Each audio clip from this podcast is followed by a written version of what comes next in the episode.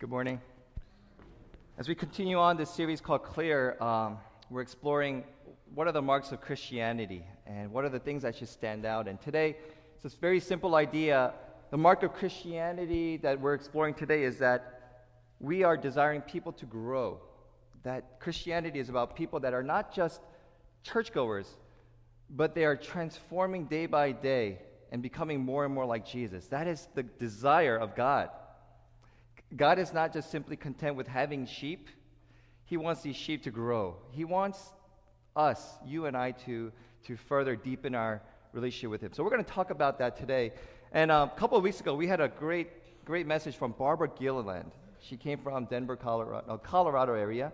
And she said a line that really just stuck with me. And she said, All of us are in different stages of spiritual life. And she said, It's okay. And I was, it was so liberating to hear that, that all of us were in this different journey. Some of us maybe just became Christians within a year or two ago. Some of us maybe have been walking with the Lord for many years. And the first thing is that wherever you are, the fact that you even came to church this morning says, wow, wherever you are, it's okay. What I'd like to add to that, though, is that continues on, though. To stay where you are, however, is not okay. For example, um, I, I, look at my kids, and today just they jumped into our bed this morning. You know how kids are. You're trying to sleep and get ready for church and be refreshed, and your kids say, I have different plans. They jump into your bed, and then Michelle's lying down, and I just looked at her, and I was like, When did you become so long? and it's just this long line of just human body, and my Kathy and I just staring at her and saying, Who are you? And we realized there was a time when we brought you home and you were this baby. And who thinks it's okay for baby to drool? I don't. I think it should be illegal. No. Of course, when you see a baby drool, you say, oh, that's so cute. Or when you see a baby go, dad, you're like, oh. So you look at their maturity and their life and you say, that's beautiful. Flash forward 35 years in a corporate executive room. You're about to give a presentation to earn a new company business, and then you start drooling.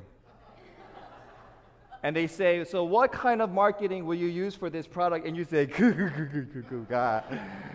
Woo! And then they'll look at you with funny grin and say, No, really, let's kidding aside, you know, what are we doing here? And then you go, chocolate milk. Tell me if that's not a Saturday Night Live skit. Tell me you would not call some mental hospital or your boss and say, We have an issue here. So it's okay to be in the stage you're in.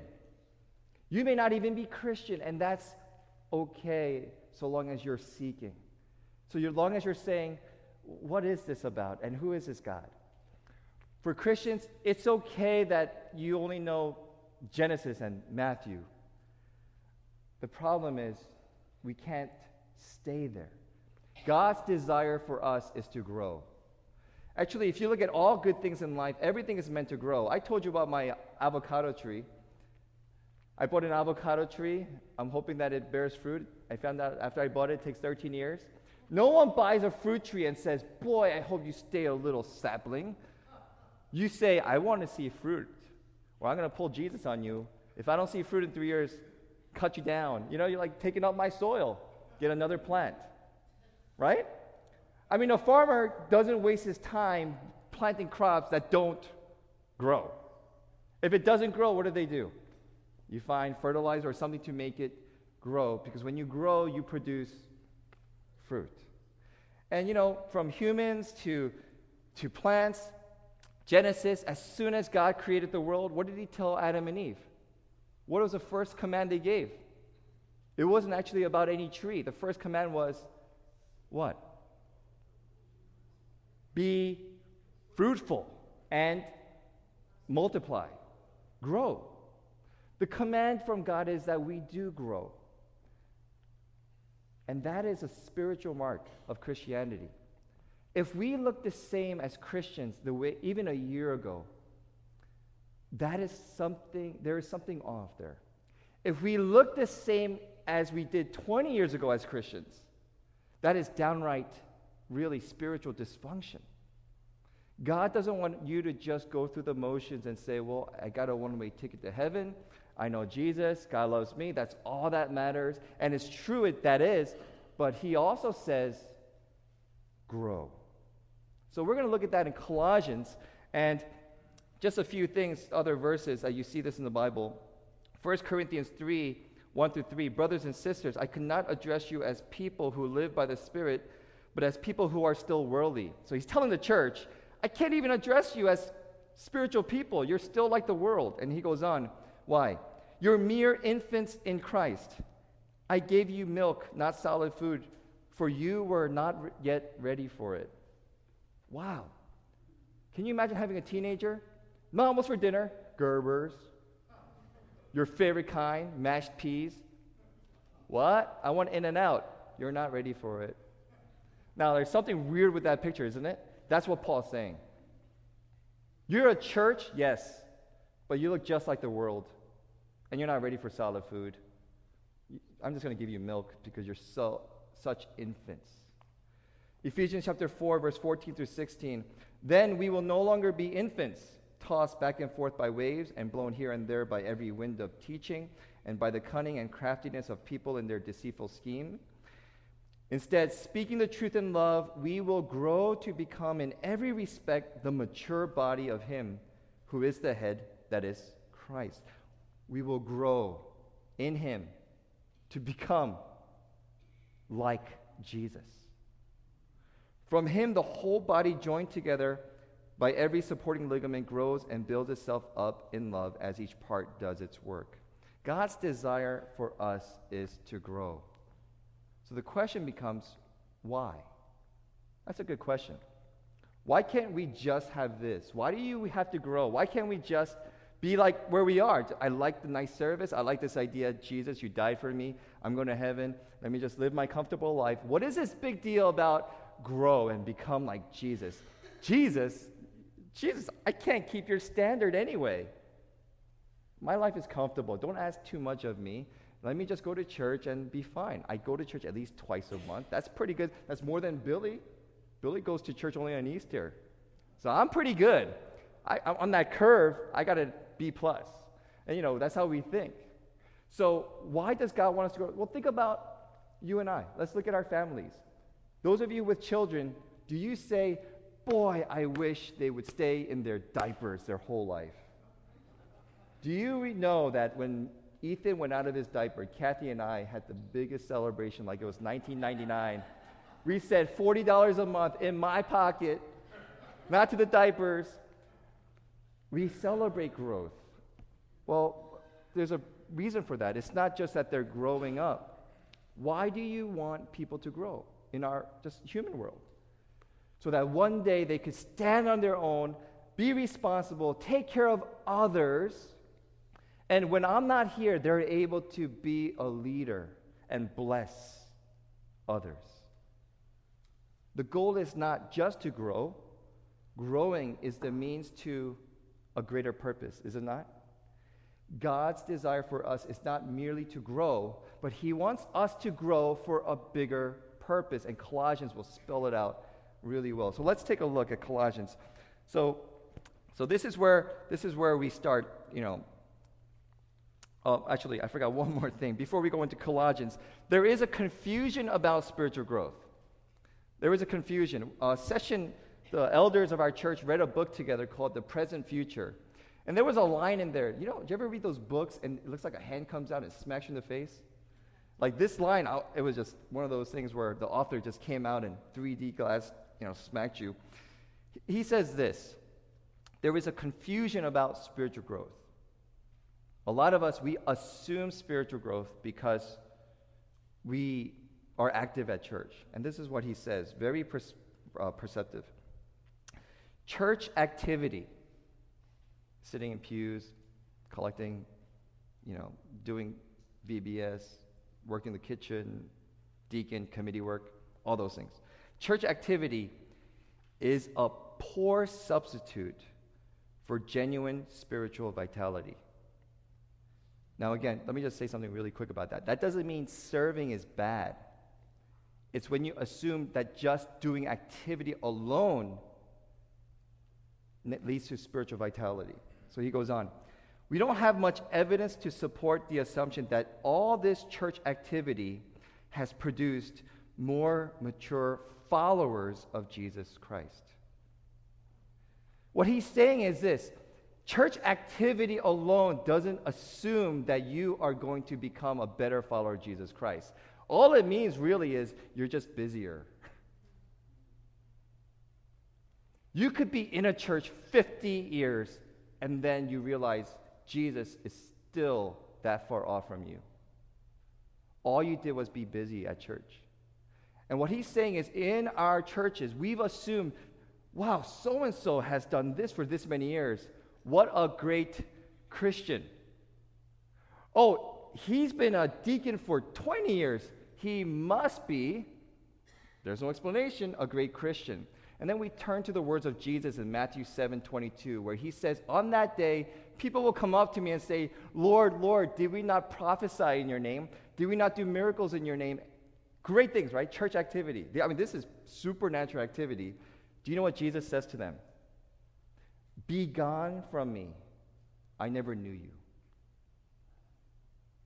God doesn't keep a tally of our activity and says, you know, Jason's heart is far from me and he hates his wife and he hates his children. He doesn't really worship me other than just as a show. But you know what? He works hard.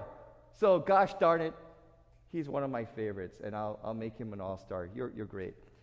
The gospel is never about our activities, it's always about your heart and Jesus Christ.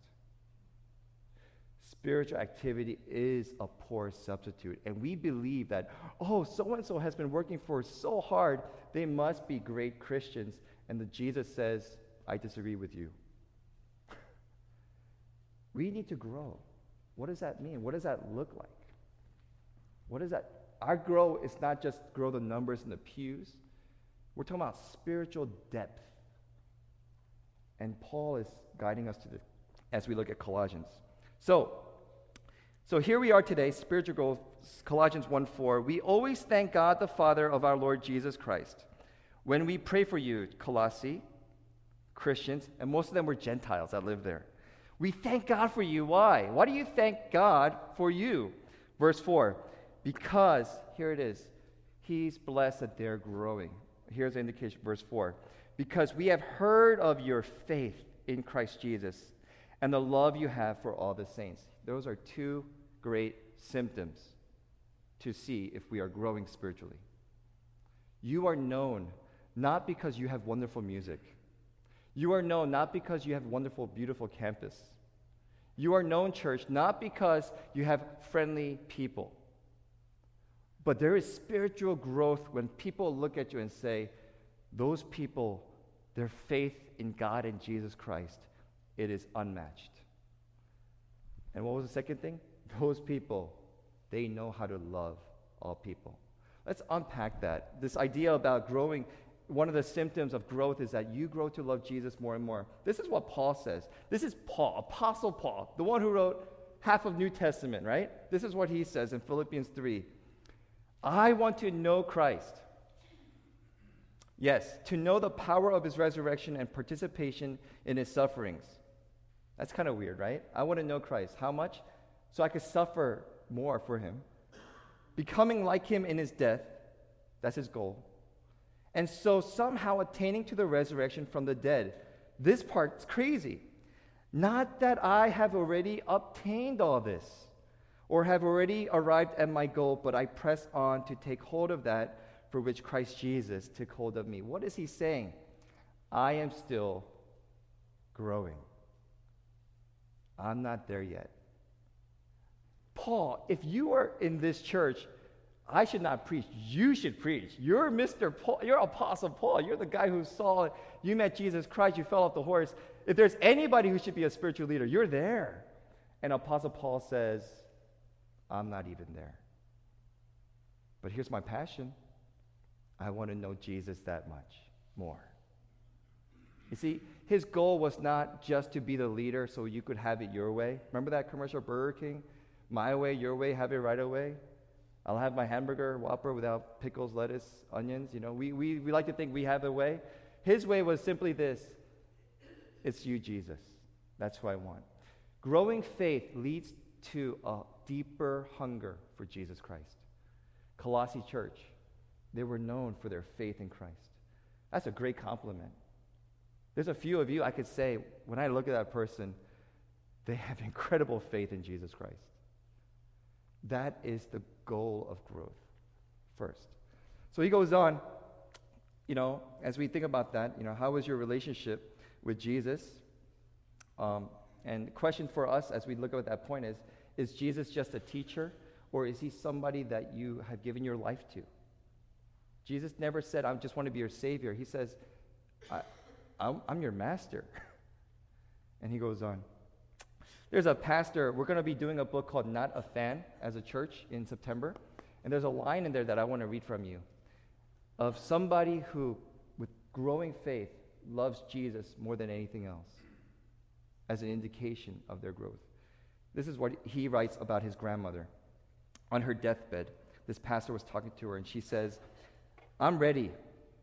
I'm ready to go home and be with dot, dot, dot. And then he says, and I knew what she was going to say next. She was going to say, Your grandpa. Of course, she was going to say that. He was the love of her life. She loved him more than she loved anything, but she didn't say, I'm ready to go home and be with your grandpa. What she did say was, I'm ready to go home and be with Jesus. To have a growing faith is to realize there is no one that loves you and no one you could love more in your whole life than Jesus Christ. That to die is homecoming with the greatest love reunion. And although we'll see our family, the greatest love as Christians is the one who loved us first, that we could love him back. We love because he first loved us. That's Christianity. It's not what you do, but it's what he's done. And that builds hope and faith. This is why Paul says, This is the hope. The faith and love that springs from the hope, verse 5, that is stored up for you in heaven. That's the hope you have, that there's a Savior who died for me and loved me. And this gospel that saved me is growing all over the world. Verse 6 All over the world, this gospel is bearing fruit and growing just as it has been doing among you since the day you heard it. The second part, if you catch it in the back, if we go back, Paul says, I've heard about your faith and also your love for all the saints. One of the indications, the second indication that we're growing spiritually and that we're growing deeper is this that we genuinely love all people. Spiritually immature people will say stuff like this I can't love those kind of people. I hate him. You could go to church for 50 years and you talk like that, your spiritual maturity is an infant. Oh, God loves me, forgive me, Lord, but I can't stand them, those people. Africans, those Chinese, those Koreans, I'll say amen to that. Those Mexicans, those Italians, spiritually immature, if that. The worldly people, they're entitled to their opinion. In the church, Jesus died not just for the Anglos. He didn't die just for the white people and the Asian people, he died for the world. And what Paul is saying, Colossae, you don't have filters on your eyes. Your love for all God's people. I can tell right away where you are spiritually. This is not a it's not a test that they teach you in seminary. You could tell when somebody is genuinely walking with the Lord if they're Christians by the way they talk about loving all people. By the way, in church, you can't do ministry without loving people. One of you actually told me that. One of the PNC members, he's sitting here, but I won't mention his name, Don Douglas. And he said to me, Jason, you cannot do ministry. It's hard to do ministry without loving people. And I said, You're right. Well, can I add that to us? You cannot follow Jesus with a bias towards anyone regardless of what they've done, regardless of where they come from. That is a sign of spiritual maturity. You see, just as a side, you know my vision for our churches? You got me. I'm trying to make everybody Korean. That's, that's my goal. It's coming out. I have to, I'm trying to get this 99% Korean, and it's working. No, I'm just kidding. I tell this openly. You know what our goal is? At least God has put me, given me a vision for this particular church. We want to be a church that reflects the demographic of this community to the T. If it's 99% Hispanic, I want to be 99% Hispanic. If it's 30% Asian, 30% Latino, and 40% Anglo, which it is, we want to reflect the community. We don't want to be a church. You look like us, walk like us, talk like us, then you could join us. If not, keep on looking. We want to be the church that says Jesus died for you wherever you are heterosexual, homosexual, drug addict, prostitutes. I am as bad as you, saved by the grace of God. Come on in. Amen? Spiritually immature people will always say, them, those people. Those growing in the Lord say, we. Colossae Church is saying, are known for your faith of all people. So, spiritual growth, the third thing I want to share here is this. Verse, verse 6, he says, That has come to you all over the world. This gospel is bearing fruit and growing in the world, just as it is doing in you. The fuel for spiritual growth is key. The fuel for spiritual growth is not try harder, you know? Pia, try harder, become a better Christian. What's wrong with you? All right, I'll try harder. The fuel for spiritual growth is not your try. You know what it is? What do you see over and over again in verse 4 through 7? It's the gospel of Jesus Christ that keeps fueling it. The gospel of Jesus Christ not only saves you, but it is the core that helps you grow spiritually. Let me give you an example. There was a, let me, let me read you this. In, instead of you trying to be a Christian by your own efforts, because you never became a Christian by your own efforts, we grow as a Christian by His grace and the gospel. And it looks like this Jesus, you and you alone are the only one I can depend on. That's the gospel. It's not, I'm a good guy. I'm a pretty good guy, Jesus. I just need a little bit of help. I'll meet you halfway. It's this Jesus, I'm a sinner. I'm only saved in you. Save me. And he saves us. As Christians, we say, Jesus, I could only grow in you. You're my hunger and thirst. You're my living bread. I only want you. Anything less than that looks like this. Let me put on a show. Let me try my best. Let me try to overcome my sin. And what happens to you is be, you become religious. Let me read you this. I, I used this a long time ago. But let me read this. Try to figure out who this is. He made free use of Christian vocabulary. He talked about the blessing of the Almighty and Christian confessions, which would become the pillars of the new government. He assumed the earnestness of a man weighed down by historic responsibility. He handed out pious stories to the press, especially to church papers. He showed his tattered Bible and declared that he drew the strength of his great work from it as scores of pious people welcomed him as a man sent from God. Indeed, Adolf Hitler was a man who was outward religiosity led him. You want to try growing by your own efforts and by rules, go right ahead. You want to be a Christian that grows spiritually by the Holy Spirit? You start here. Take my heart. Not my behavior, Lord. Start from the core of who I am. And that's the gospel transforming you every single time.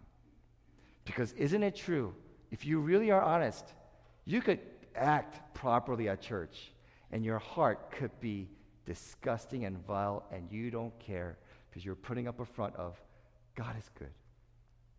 How are you doing? And deep inside, we know our heart is far from the Lord. How do you deal with that? The gospel. Lord Jesus, have mercy on me, a sinner. I repent. I need you again. Change me from the inside out. You see, church, we have to emphasize the heart, not the behavior. And how do we deal with the heart? The gospel of Jesus Christ, who loved you while you have a defiled heart, to die for you, to transform us. Amen? That is the power for spiritual growth. So we're wrapping up here. So Paul goes on, and just a few, few practical applications. Verse 9 For this reason, the gospel is going out, since the day we heard about you, we have what? Here's the first thing we do. How do you grow spiritually? How do we act as a church that values spiritual growth? First, we have not stopped praying for you and asking God to fill you with the knowledge and will. Guys, if a church doesn't pray, no chance of spiritual growth. You could quote me on that. And I'm not talking about, Lord, I know you're here with me. I'm not talking about rub a dub dub, thanks for the grub. I'm talking about getting in your room, getting on your knees, and saying, God, change me, change our church. God, bring a revival. It's only through you. It's not my defiance, it's not my money, it's not the preaching, it's the Holy Spirit. So therefore, Paul says, I keep praying for you. Keep on going. Second thing, practically, to know the will and the knowledge of God. How do you grow in your will and know, to know God's will?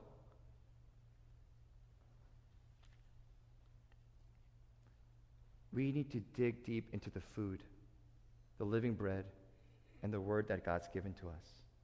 If this is your only chance in seven days that you get the word of God, try that with a meal. I dare you.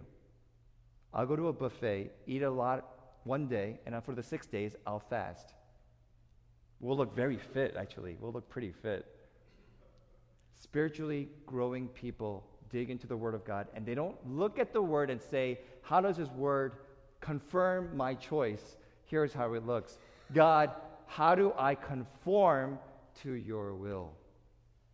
The problem we're having in our culture, I'll tell you right away, and you can write me bad letters. I don't care. We're trying to adjust truth in our culture by our preferences instead of the Word of God. Arrogant people will say, Well, I like this part of the Bible. I don't like that. Well, I like this God. I don't like this God. And then you pick and choose and you say, God, you come and become the image that I want you to be. Those people that Paul is talking about is this Lord, mold me in your living word. It is true. That's how you know, and I promise you, you will discern the will of God in your life. That's a fact. God will speak to you.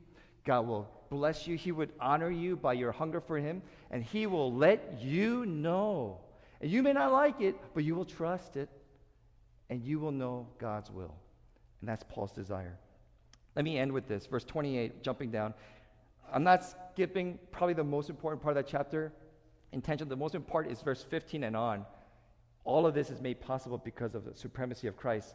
But just to wrap it up for brevity, let me end with this verse 28, 29. Why does God want us to mature? Verse 28. We proclaim him, admonishing and teaching everyone with all wisdom, so that we may present everyone perfect in Christ. Church, how about that for a vision? Why do we exist? To present everyone perfect in Christ. That is why we exist. Wow. That changes it from we want to be a friendly church where people could feel welcome. Doesn't that set the bar a little higher? We need friendliness, but here's our goal. All of this exists so that we could bring everybody perfect before Jesus because he's coming one day and he's going to look at us and he's going to call upon us. He's going to say to the church, What have you done? He's going to look at all the people and say, Where are you? And we could say, Lord Jesus, here's my daughter, Michelle Coe. I didn't brainwash her. We led her to the Lord, and by your Spirit, she came to know you, Jesus, accept you as Savior. And she's grown as best as she can. And I have done my duty as a father to present her as perfect as I can to you, Jesus. That will light a fuse in this church. Three words We grow because we proclaim Him. Why do we need to grow? It's not to just go spiritually fed and mature, but those three words, verse 28. Why do we need to grow to maturity? Because we proclaim Him. Those who are mature can take this gospel and share it with others. Those who are infants, when we should be equipping you to go out into the world, we're still fighting over my room, my program. I want my stuff, and you're still infants. We should be at the point where you're growing and you're making disciples of other disciples who can make disciples. Did you catch that? We need to be mature so we could raise disciples who can raise other disciples. A church that grows to maturity, to love Jesus. That's about prayer. One year from now, do you love people more? One year from now, how's your walk with God? Has it grown stronger? One year from now, how's your love for God's word? Has it thrived? Has it fed you?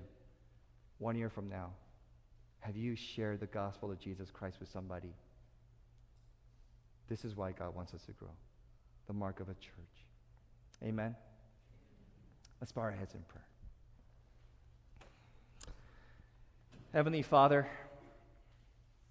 convict and challenge us. Convict and challenge me.